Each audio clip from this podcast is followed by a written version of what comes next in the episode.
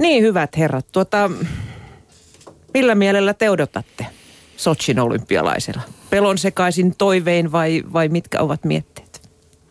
No ei ainakaan pelon sekaisin ajatuksen erityisesti. Oikeastaan aika hyvin toivein, että eilen iltapäivällä, kun tuossa rautatieasemalla itsekin olin mukana ja juttelin olympiakomitean laji vastaavien kanssa ja muutamien urheilijoiden kanssa. OK lajivastaavathan viime viikolla kävivät juuri tuolla Sotsissa ja ovat myös itse arvioineet hieman tuossa tilannetta, niin tämä mun mitaliveikkaus, mitä taisin eilen henkilökohtaisesti julistaa, niin totesivat, että se on törkeästi alakantti, kun sanoin, että kuusi mitalia tulee. Janne. Joo, meidän oppia freestyle osalta niin kovasti on tehty viime vuodet töitä, rakennettu sitä pohjaa siellä ja meillähän on tullut uusia olympialajeja, nimenomaan nämä niin sanotut uudet lajit, eli freestyle hiedossa, halfpipe, slopestyle, tullut vahvasti kuvaan mukaan ja kansainvälinen olympiakomiteakin sitten otti ne pikavauhdilla ohjelmaa, joka oli hieman yllättävää, mutta sekin kertoo siitä, että kansainvälinenkin urheiluyhteisö haluaa uudistua ja sinne halutaan tuoda lajeja, jotka on tavallaan niin kuin katuuskottavia. Ja yleisöystävällisempiä. Yleisöystävällisempiä ehkä, tai niin sanotusti tätä päivää. Ja tietenkin sillä halutaan myös sitten kosiskella olympialiikkeen pariin nuoria ää, faneja niin sanotusti ja sitä kautta nämä lajit saanut hienon, hienon mahdollisuuden. Mutta meidän puolesta niin ollaan laajalla rintamalla menossa todennäköisesti kovemmalla joukkueella kuin koskaan kohti, kohti Sotsia ja taustat on tehty hyvin ja tuota, näyttää, näyttää hyvältä. Niin, sun, sullahan ei ole ollenkaan niin kuin silleen huono, huono pesti. Näissä lajeissa on menestytty viime vuonna älyttömän hyvin, näissä uudemmissa.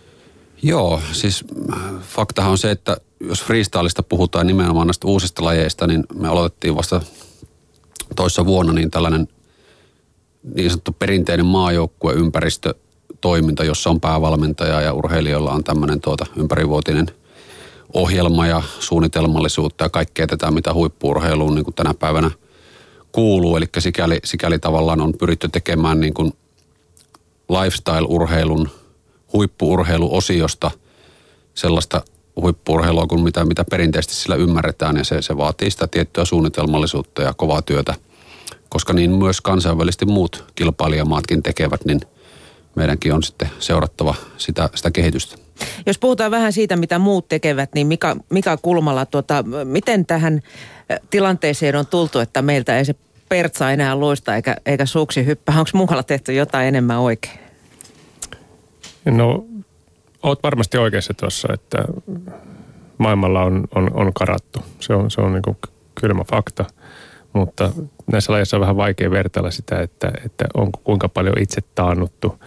Kymppitonnin juoksusta tiedetään maailmanennätysajat ja osa juoksee yli 30 minuuttia, osa alle 30 minuuttia kympin. Öö, suomalaisetkin ovat menneet joissain asioissa eteenpäin. Otetaan vaikka naisten hiihto.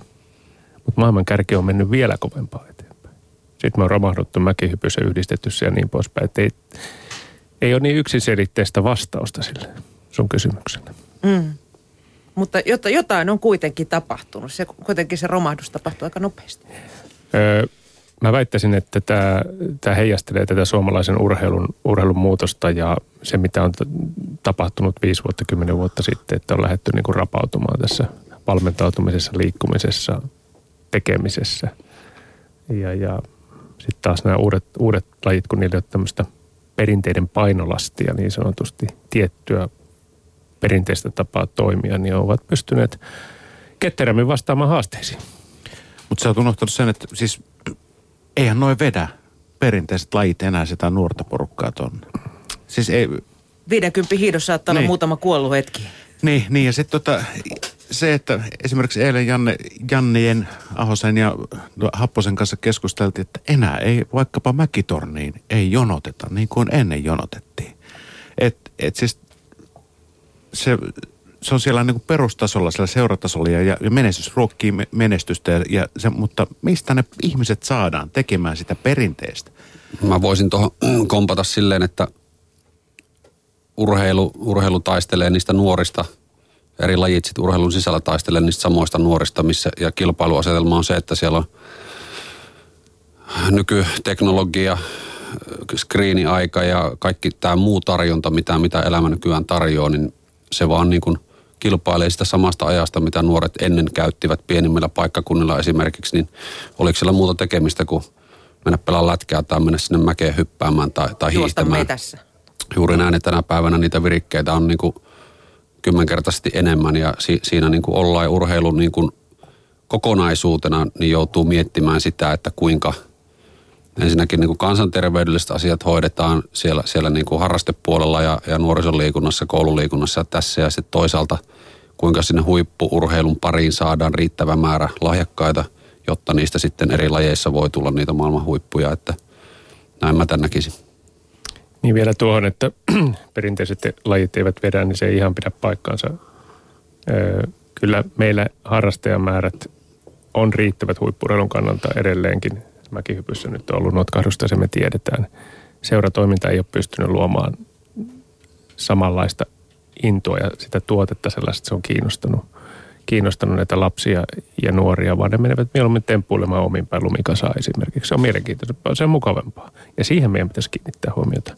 Isommassa kuvassa, kun me ajatellaan tässä Jannen kanssa tätä urheilua, niin meidän pitää vaan saada enemmän lapsia ja nuoria urheilun pariin. Ja miten ne sitten lajinsa valikoituu, ei silloin ole mitään väliä, kun ne tulee mukaan tähän yhteiseen juttuun. Teidän pitäisi ottaa koppi evoluutiosta siis. Joo, tämä on mielenkiintoinen niin kuin kysymys ja toi, oikeasti toi niin kuin tarjonta tänä päivänä on vaan niin huimaa, niin kun katsoo vaikka omiakin lapsia, niin kyllä siellä sitä tekemistä löytyy. Ja toinen asia, mitä, mihin, mitä me on huomattu, että tämä nykyinen sukupolvi ei välttämättä halua sitoutua tällaiseen niin ohjattuun, järjestelmälliseen ja hierarkiseen ympäristöön, vaan halutaan enemmän sitä, että on kavereita, on kivaa, tehdään jotain juttua, mutta ei ole välttämättä mitään sääntöjä ja sitä niin kuin vieroksutaan, että tämmöinen perinteinen seuramallikin, niin kyllä siinäkin on niin kuin, joudutaan varmasti miettimään jatkossa sitä, että kuinka se vastaa näiden urheilijoiden haasteisiin. Mutta siis sehän kaveritten kanssahan pidettiin ennen seurassa kivaa. Ja Janne, oot ollut, ollut kavereita, kavereita siellä 96-metrisessä laskettelun rinteessä puijolla kavereiden kanssa pitänyt hauskaa. Eikö niin? Kyllä, juuri näin. Niin. Mutta me ollaan sen ajan lapsia ja silloin se oli ihan normaalia, mutta tänä päivänä niin kun seuraa vaan tässä pääkaupunkiseudulla omia lapsia ja heidän kavereitaan, niin ei välttämättä tällaista haluta, että halutaan sitoutua johonkin tiettyyn aikatauluun, että nyt tänään, nyt pitää mennä treeneihin kello 17, vaan sitä tehdään silloin, kun sitä huvittaa ja tämä on ihan oikeasti niin kuin semmoinen asia, mikä pitää jatkossa varmaan ottaa huomioon jollain tavalla.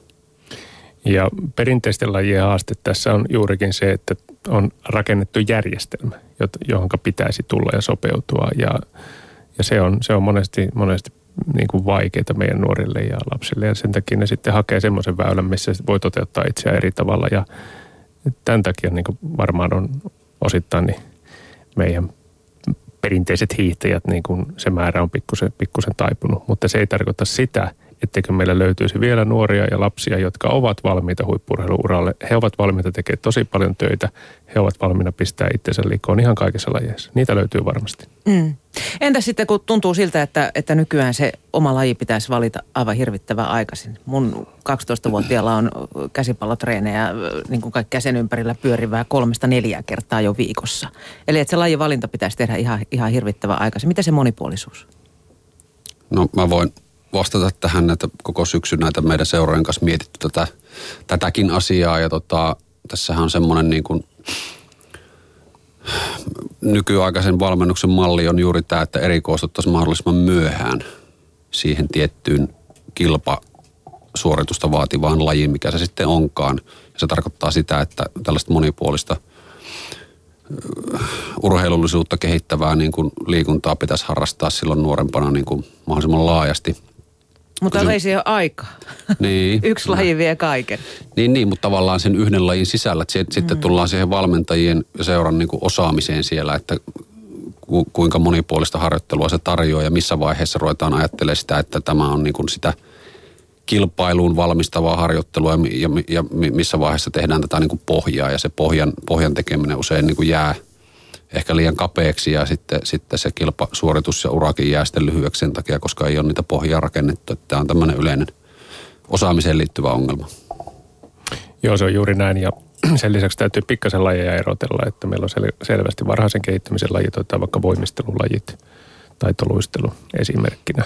Mm. Uintikin vähän sinne suuntaan ja sitten nämä lajit, mitä me Jannen kanssa edustetaan, vaikka on erittäin taitolajia kyseessä vaikka niin kuin freestylin puolella, niin kyllä ne kuitenkin sitten on myöhäisen kehittymisen lajeja niin kuin sen huipun osalta, että taitotaso pitää saada toki korkeaksi, mutta mm. muutoin opetella urheilijamaiden monipuolinen elämäntapa jo sitten siinä ohessa. Mm.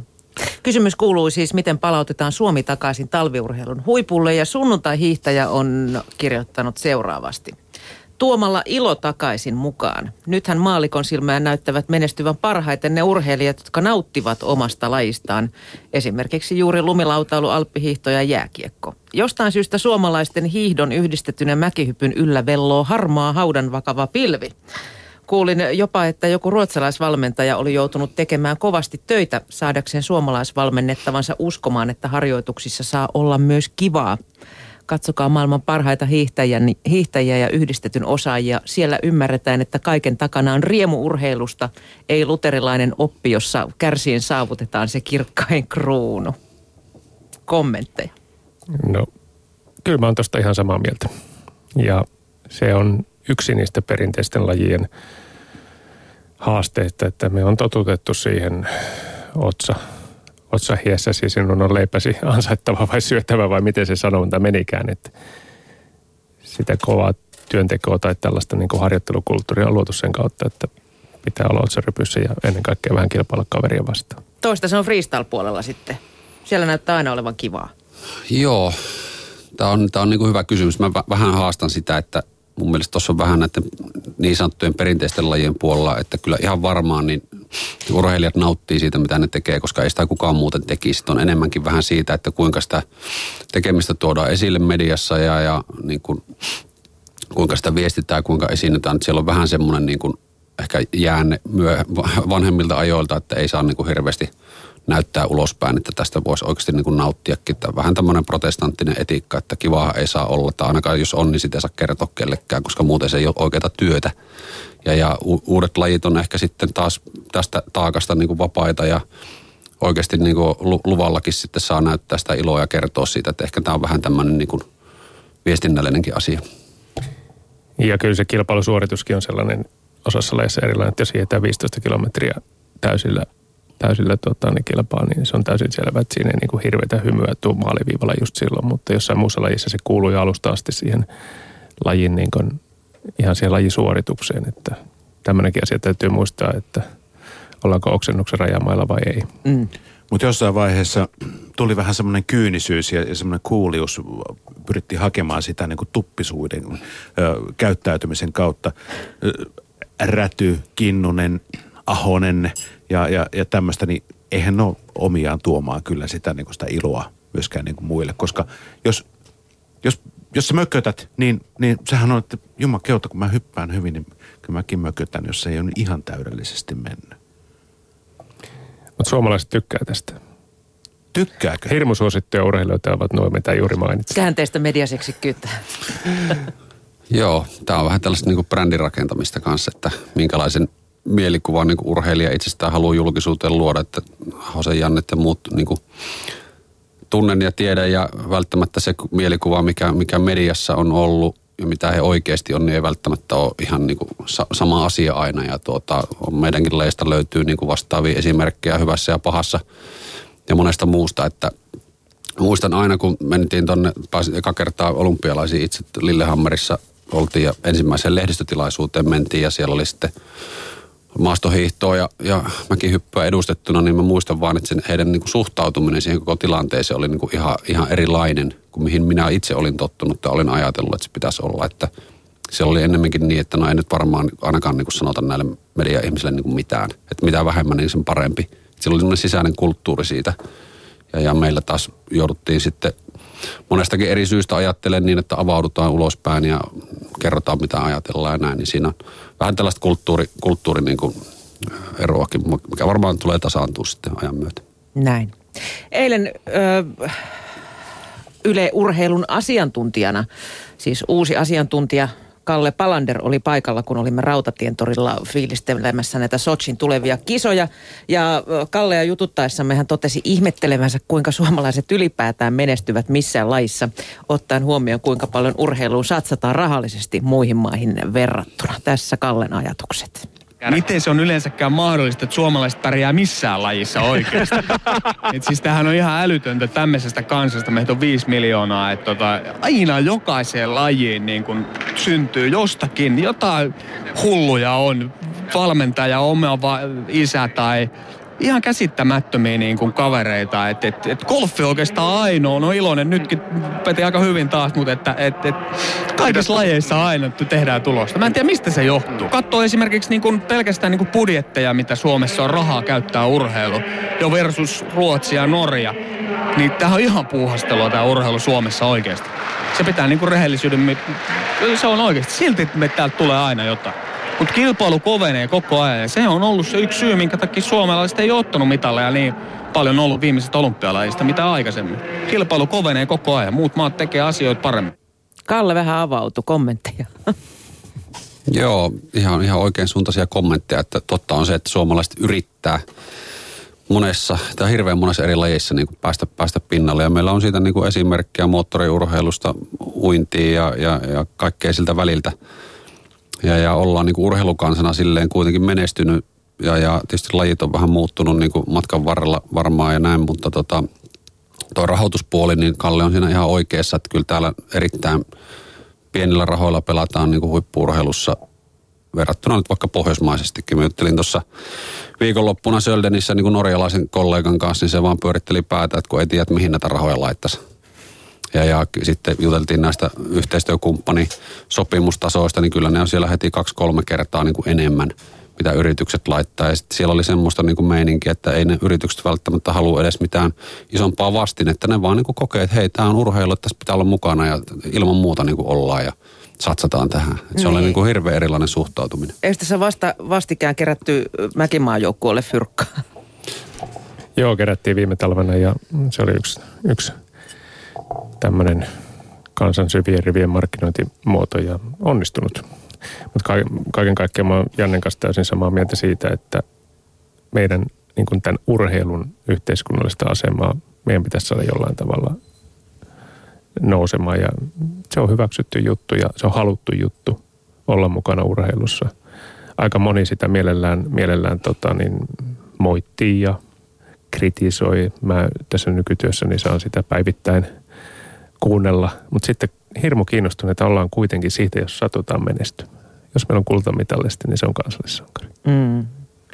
Niin, no nythän, nythän meillä on hyvä mahdollisuus näyttää jo, koska kyllähän se on sillä tavalla, että eihän me sitä lompakon nyöriä avata ja, ja, ja olla innostuneita ja kannusteta, ellei niin kuin joku oikeasti pärjää. Et kyllä tässä on tavallaan vuonna 2001 täälläkin sanotaan, että tapahtuiko romahduslaadessa, niin kyllä sillä halolla hakataan vielä edelleenkin suomalaisia. Sekä penkkiurheilijoita ja, ja tietenkin urheilijoita ja puhumattakaan nyt teistä urheilujohtajista. No se 2001 siellä kummittelee edelleenkin, mutta on, on sitä mieltä, että se alkaa olla väsynyt tämä keskustelu niin kuin monessakin tilanteessa ja media sitä aina silloin tällöin kaivaa esille, mutta tuntuu, että ei hekään oikein jaksa. Se on vähän pakkopullaa meille kaikille, että eiköhän unohda. Mutta mitä tulee noihin, noihin tuota niin, rahoihin vielä kaiken kaikkiaan, niin, niin sitten kun mennään siihen, että millä se menestys tehdään ja muuta vastaavaa, niin on selvää, että on lajeja, vaikka Janne edustamat lajit, missä täytyy harjoitella ulkomailla ja muuta.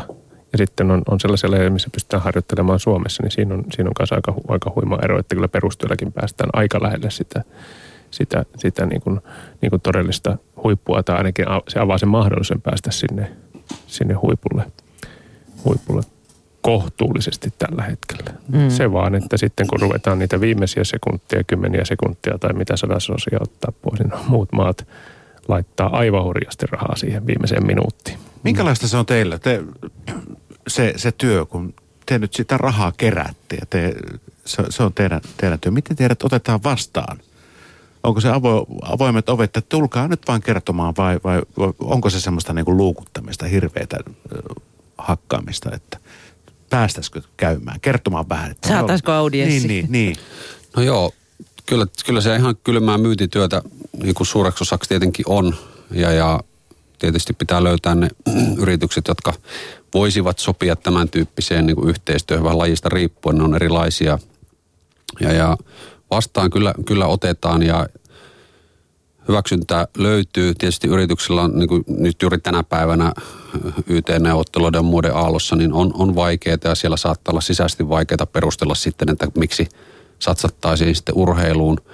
Mutta siinähän se ongelma just piileekin, että, että sitä ei välttämättä niin kuin urheilusponsorointia tai urheiluyhteistyötä ei nähdä investointina yrityksen tulevaisuuden kassavirtaan, joka sen pitäisi olla. Eli senhän pitäisi sen yrityksen liiketoimintaa auttaa, koska jotta tehdään urheiluyhteistyötä, siitä pitää saada näkyvyyttä yrityksen brändin pitää muuttua haluttuun suuntaan. Kysykää vaikka Red Bullilta. Niin, tai, tai sillä pitää olla muita vaikutuksia asiakaslojaaliteettiin tai johonkin tällaisiin asioihin, jolla pystytään perustelemaan se investointina yrityksen sisällä.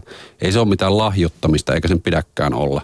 Toki sellaistakin otetaan vastaan, jos semmoista löytyy, mutta eihän se nykypäivänä niin kuin onnistu, vaan se on vastikkeellista toimintaa, joka on niin kuin yrityksen strategiassa ja sillä tehdään – liiketoimintaan liittyviä asioita, jolloin, jolloin se ei ole enää niin kuin mikään ylimääräinen menoerä jossain, joka on helppo leikata pois, vaan se, se on niin kuin osa strategista toimintaa. Tuosta vielä seuraan lyhyesti tästä hyvän tekeväisyydestä, että välillä kyllä kieltämättä tuntuu, kun Janne kertoi tuon Norjan esimerkin, niin monessa muussakin maassa, että siellä niin kuin on itsestäänselvyys yritykselle, että se on yritys on urheilussa mukana. Jos ei se ole, sille mahdollista menestyä siinä kyseisessä maassa. Suomessa sen sijaan yhdenkään yrityksen ei ole mikään välttämättömyys olla urheilussa mukana. Mm. Niin, onko tämä sitten se urheiluhullu kansa vai eikö ole? Mä, mä vähän alan kallistua sen jälkimmäisen, että ei ole. Vai ollaanko me mitallihullu kansa vai? Niin, menestyshullu kansa. Niin. Tämä on menestyksestä hullaantuva. Vaikea tietysti kansa on niin laaja käsite, että se on yle, yleistämistä. Mutta, sitä. Niin, niin, mutta totta, en tiedä. Vaikea, vaikea ottaa tuohon kantaa, mutta tosiaan sitten täh, tähän yritysten niin kuin rooliin vielä sen verran, että nythän on yleistymässä tämmöinen ajattelu, että mitä, tämän, mitä yritykset ylipäätänsä, niin kuin, mikä rooli niillä on yhteiskunnassa, että onko ne hyviä kansalaisia vai pitääkö niillä edes olla sellaista roolia, vai onko osakkeenomistajille voiton tuottaminen ainoa, ainoa niin kuin yrityksen tehtävä. Ja tästä on käyty debattia jo niin kuin Henry Fordin ajoista lähtien, mutta tota, varmaan tämmöinen ajattelu on niin lisääntymässä, että yrityksellä pitää olla rooli yhteiskunnassa ja mä toivon, että urheilu on siinä, siinä roolissa vahvasti läsnä. Ei pelkästään huippuurheilu, vaan ylipäätänsä ihmisten liikuttaminen ja tällainen niin kuin sen, sen niin kuin ilosanoman vie, vieminen eteenpäin, koska silloin sitten nämä erittäin merkittävät kansan taloudellisetkin merkitykset, niin kuin me hyvin tiedetään, ja koululiikunnat ja muut on rapautuneet ja niin poispäin, niin tuota, kyllä siellä sitä yritysrahaa tarvitaan jatkossakin. Puheen aamun vieraana oli tänään lumilautailija Eero Ettala ja hän vastasi viikon kysymykseemme myös, joka siis kuului, että miten palautetaan Suomi takaisin talviurheilun huipulle näin.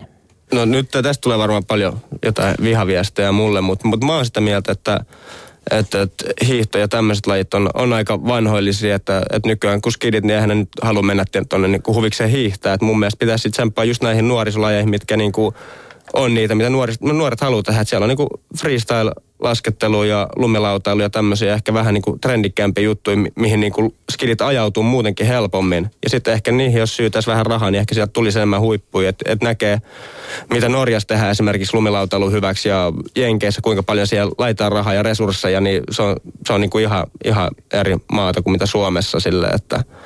Niin Eero Ettala sanoo, että maailma muuttuu ja pitäisi pysyä muutoksessa mukana.